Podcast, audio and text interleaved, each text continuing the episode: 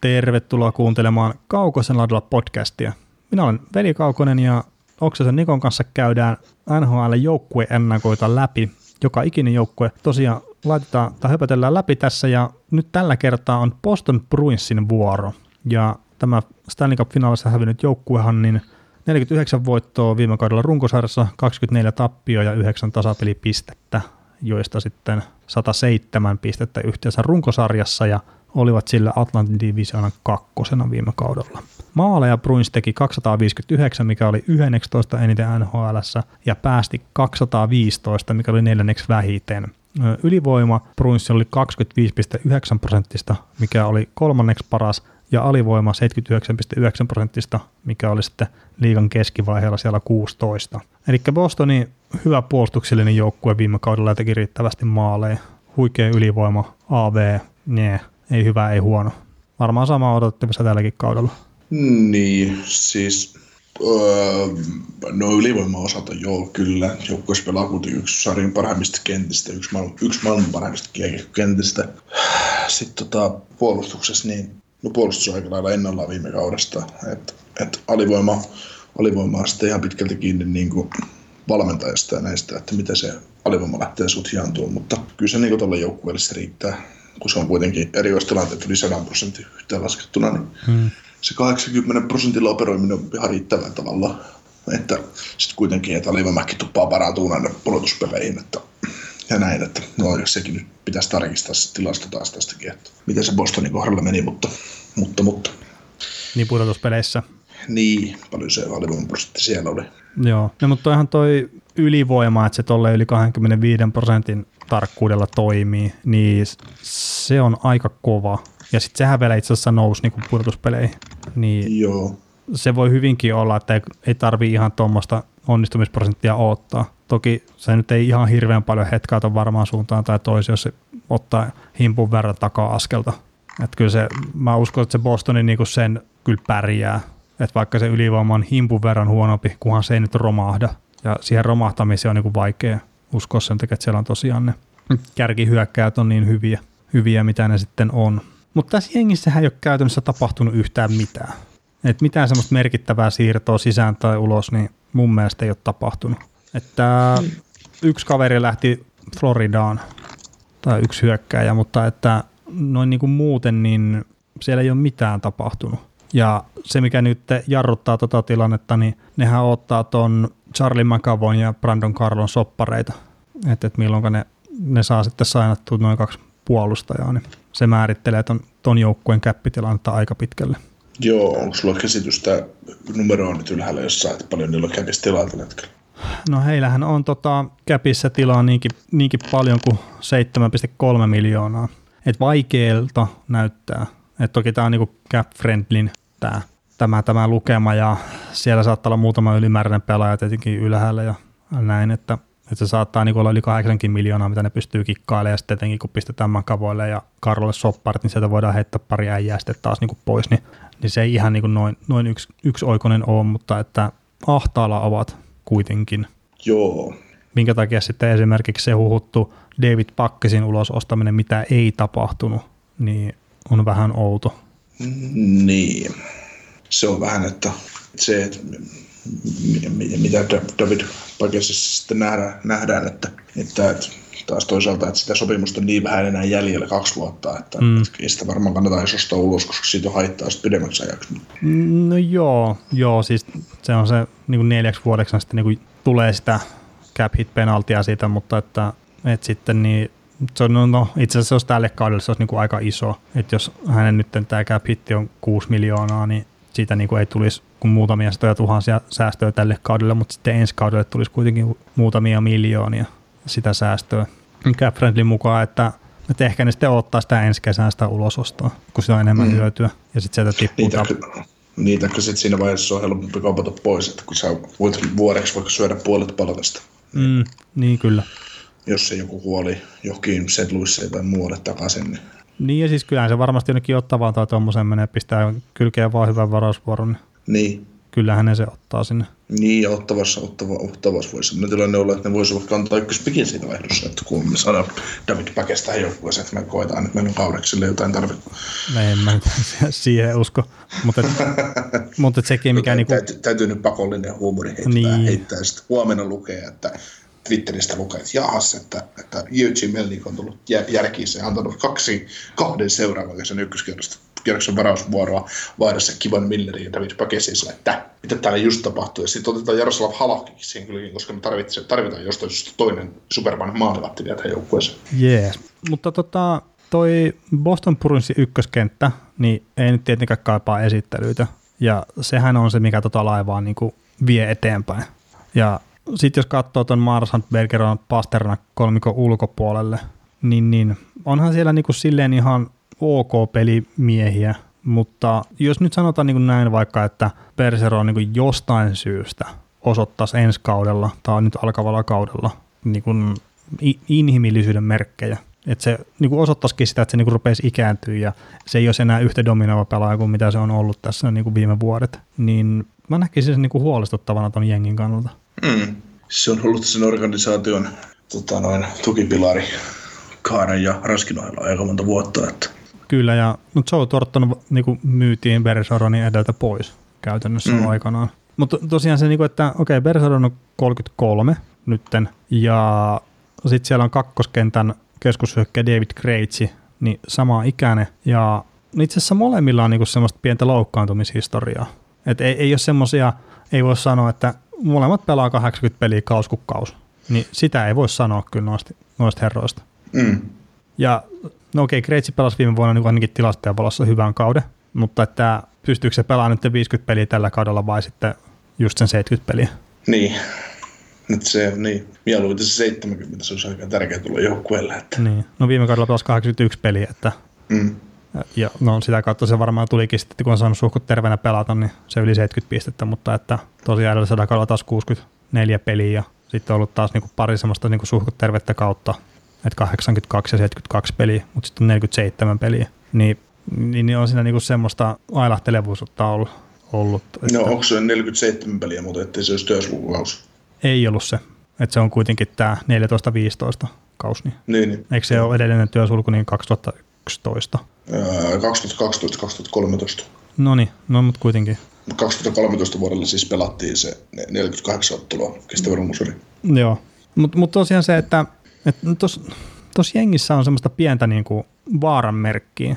Ja mä niinku näkisin sen, että en, en taas todennäköisenä niin kuin tuon Capitalsin kohdalla, mutta että, että, että tässä niinku on semmoinen pieni mahdollisuus sille, että niinku jotenkin tosi pahasti niinku ottaa syöksykiertä tämä jengi.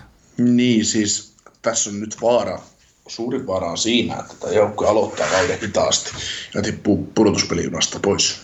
Kun siellä on se mestaruuskrapulasta tai mestaruusfinaalikrapula saattaa painaa vanhana, jouk- vanhana joukkueen, niin siitä joukkueesta ei, ei lähde. Ei siitä saa irti vielä syksyllä mitään. Jos sä vedät lokakuun ohi, niin sit sulle tulee idäs kiire jo. No se on totta kyllä. Mm, että sä vedät 20 peliä sillä lailla, että saatat niistä kahdeksan voittoa, niin sä oot ulkoa jo oikeasta playereista. Mm että sun, sun täytyy 60 pelistä napata 50 voittoa, niin tämä on ihan 40 voittoa, niin se on aika paljon. No se on paljon kyllä joo. niin, että se on. Nyt kyllä tässä, tässä on niin kuin tavallaan, kun tässä ollaan huudettu, että kolme selkeää joukkuetta niin kuin Metropolitanissa on, ei kun Atlantic Divisionissa on, että ketkä menee playereihin niin suoraan, niin joo, kärkijoukkueita, niin ei se välttämättä ole ihan niin selvää. No joo, ja siis sanotaan nyt näin, että kyllä mä niin Bostonin luotan tämän tulevan kauden osalta silleen niin suhkot paljon. Mutta että se, miksi mä niin halusin vähän maalata tämmöistä niin synkempää kuvaa, niin Bostonin kohdalla on myös puhuttu sitä, että niiden ikkuna on auki niin kuin Stanley Cupin suhteen niin kuin useita vuosia. Että niin ei nähdä tavallaan syytä, että minkä takia se olisi sulkeutumassa. Mutta mm. siis onhan siellä, siellä Marsand on 31, Perser on 33, Kreitsi on 33. Noin kolme kaveri tuosta, kun rupeaa niin näyttää semmoista pientä ikääntymisen merkkiä, niin ketkä sieltä nousee esiin sitten? Niin, ei niillä kauheasti tuota, kavereita tulossa siellä varauksissakaan, että eikä, eikä, eikä toi joukkue, niin kuin, jos sä hahtelet, että ykköskenttä olisi yhtäkkiä, niin Sean Kuraali, Danton Hainen ja, ja Carson Kuhlman, niin ei se nyt ihan No jätetään se Pasternakki siihen. Okei, okay, Pasternakki on siellä olemassa. Mä unohdin kyllä sen kaverin, mutta, mutta, vaikka mun lukee nämä pelaajat tässä mun silmien edessä, niin mä jotenkin onnistuin niin pyykkimään koko yksi kentän niin mäkeen sieltä. Niin. Mutta siinä niin ei se, ei se tosiaan, niin, kun nykyään vielä kun toi sanoi, Brian Strom sanoi podcastissa hyvin, että, että nykyään veteraanit alkaa olla jo 25-vuotiaat. Niin, niin totta. NHL. Ne Niin, olla niin. veteraanipelaajia. Niin kyllä. Että et, tota, et se 30 on jo se on kova ikä.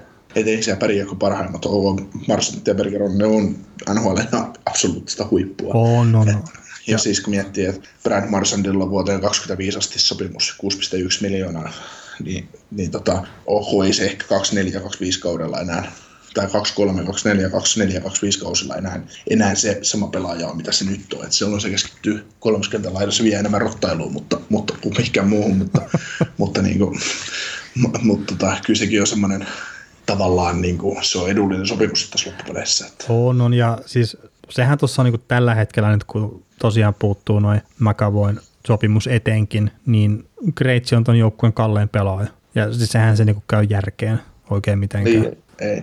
Tota, tota, veteraaneista jos puhutaan, niin kyllähän tuo Zeon Chara pitää niin nostaa esiin.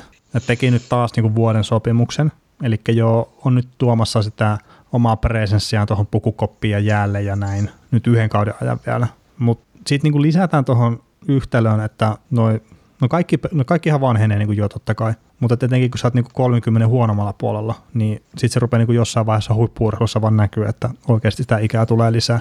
Ja lisätään niin se, että Saralla, niin mä oon aika varma, että nyt on viimeinen vuosi. Ja sitten joukkueen kapteeni, joukkueen ehkä kovakuntoisin pelaaja ja suunnannäyttäjä kunto, joukkueen kuntotesteissä jne. Se kun poistuu sitä kopista, niin sitä poistuu sitten sen jälkeen myös niin paljon sitä johtajuutta, että sitäkin niin on perseronit ja marshadit ja nämä on ne mitenkään kovia jätkiä tahansa, niin sitä ei pysty korvaa ihan hirveän helppoa. Ei, että se on se.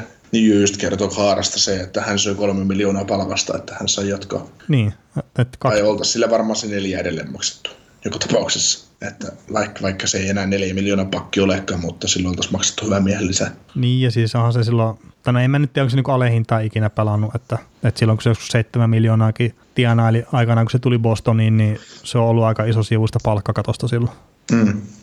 Nykyään se tienaa vähemmän, mitä John Moore ja Von Miller. Joo, no mutta siis kyllä niin ikävä kuin se onkin ja niin loistava pakki, kun Chara on ollut parhaillaan, niin vähän niin kuin rupeaa aikaa ja ohi kyllä herrasta. Joo, olihan se muutaman kerran viime keväänäkin, se oli kyllä niin pahasti jäljessä jossain tilanteessa, että ohojaa, mutta taas, että sit, vaikka oli vähän jäljessä jalassa, niin sijoittumisella ja fyysisellä presessillä, niin, niin kyllä ja, täytti sitten Ja sitten kun sai kiekkoa leukaan, niin sitten kun se kuitenkin palasi siihen seuraavaan peliin jo, niin sai muuten aika pienet suosio-osoitukset sieltä kotiyleisöltä.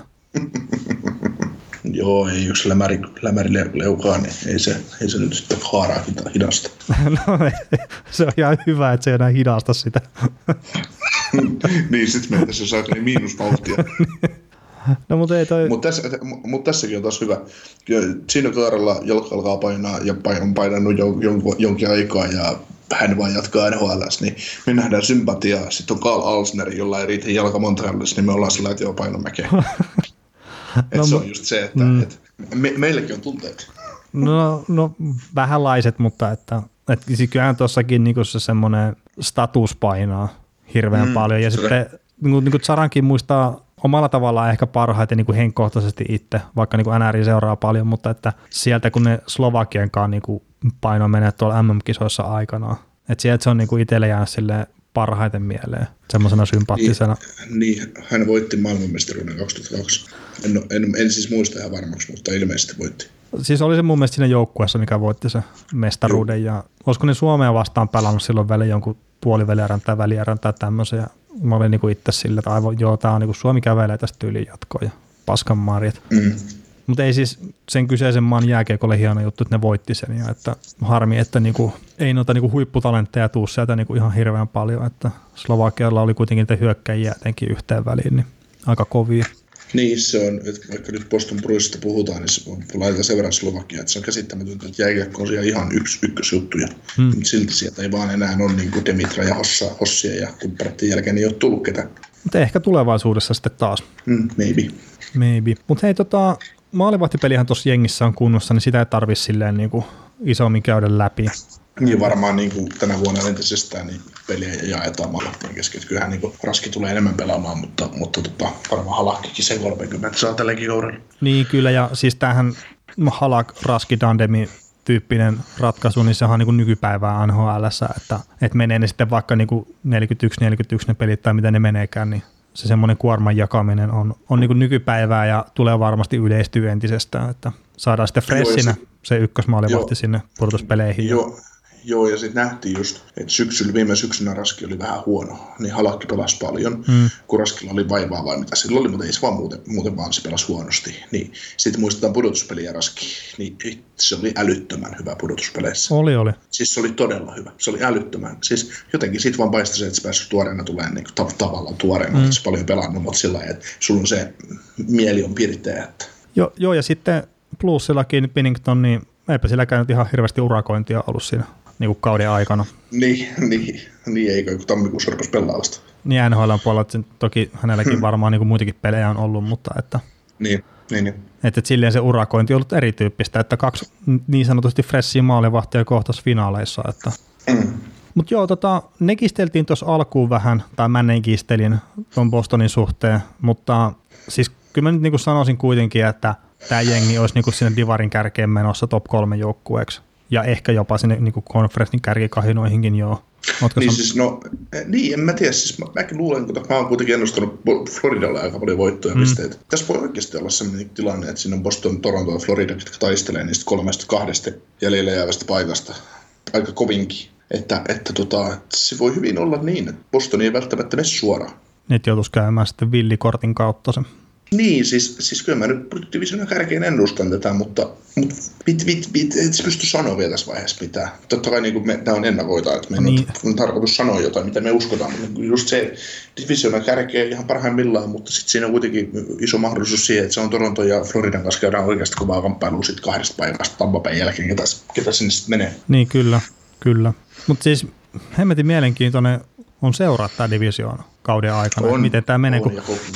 ja, koko, niin ja koko Itä tietysti, se on niin. ihan, jokainen peli niin kuin älyttömän merkittävä, että, että tota, se mitä joku Jarmo Kikäläinen on aina sanonut, että ei ymmärretä sitä, kuin pitkä on NHL runkosarja ja mm. kuinka jokaisella kahdella pisteellä vaan on merkitys. Kyllä ihan missä vaiheessa kautta tahansa. Että ei se ole se, että helmikuussa alkaa ne hommat pelit, kun täytyy ottaa pisteet. Kyllä niitä täytyy ottaa lokakuussa.